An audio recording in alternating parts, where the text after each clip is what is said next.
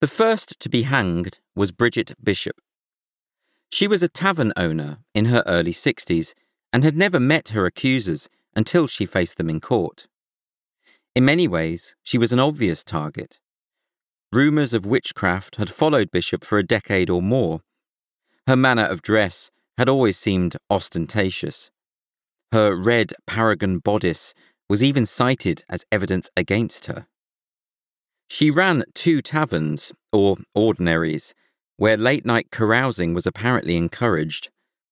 Whether the reputation was deserved or not, Bishop's establishments were perceived as fleshpots of debauchery, which marred the general sobriety of Salem and its environs.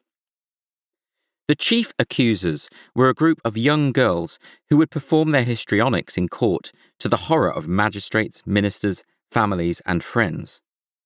As Bishop took the stand, the girls writhed and screamed as though possessed, claiming that Bishop did oftentimes very grievously pinch them, choke them, bite them, and afflict them. One girl, Susanna Sheldon, insisted that she had witnessed Bishop suckling a snake. Other villagers testified that she had urged them to sign the devil's book. It was said that she had lately been sending out her shape at night to haunt the bedchambers of local men. Sometimes they recognized her flashy attire through the shadows, but she had occasionally manifested in the guise of a black pig or an unnatural hybrid of chicken, monkey, and human. It was alleged that she took revenge on those men who rejected her advances. The premature deaths of some of their children was taken as proof of her malefic powers. During these trials, the girls would often imitate the gestures of the accused, as though they were the merest marionettes to the witch's diabolical wills. So, as Bishop rolled her eyes in exasperation at the display before her, the girls simultaneously did the same, thereby proving that she had seized control of their bodies. Accustomed as she was to allegations of witchcraft, contemporary reports of Bishop's trial suggest a woman who was not so much defiant as bewildered. I am innocent to a witch, she said to the magistrates. I know not what a witch is.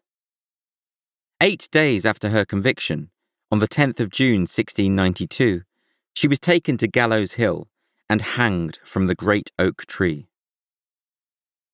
The witch trials of Salem, Massachusetts lasted a little over a year, but hold a particular fascination to this day as a case study in communal hysteria. Partly, this is because accounts of the court sessions and the aftermath make for such compelling reading.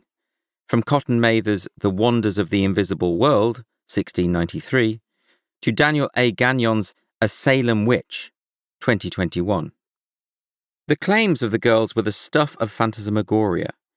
Black men and yellow birds would materialize in the courtroom, and while the witches, in their corporeal forms, protested their innocence, their shapes would fly out and inflict injuries at will, safe in the knowledge that they were only visible to their victims.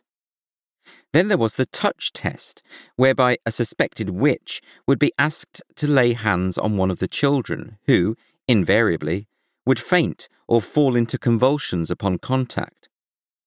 It apparently didn't occur to the magistrates to question why a witch on trial for her life would perform her acts of cruel sorcery before the very people she was attempting to hoodwink.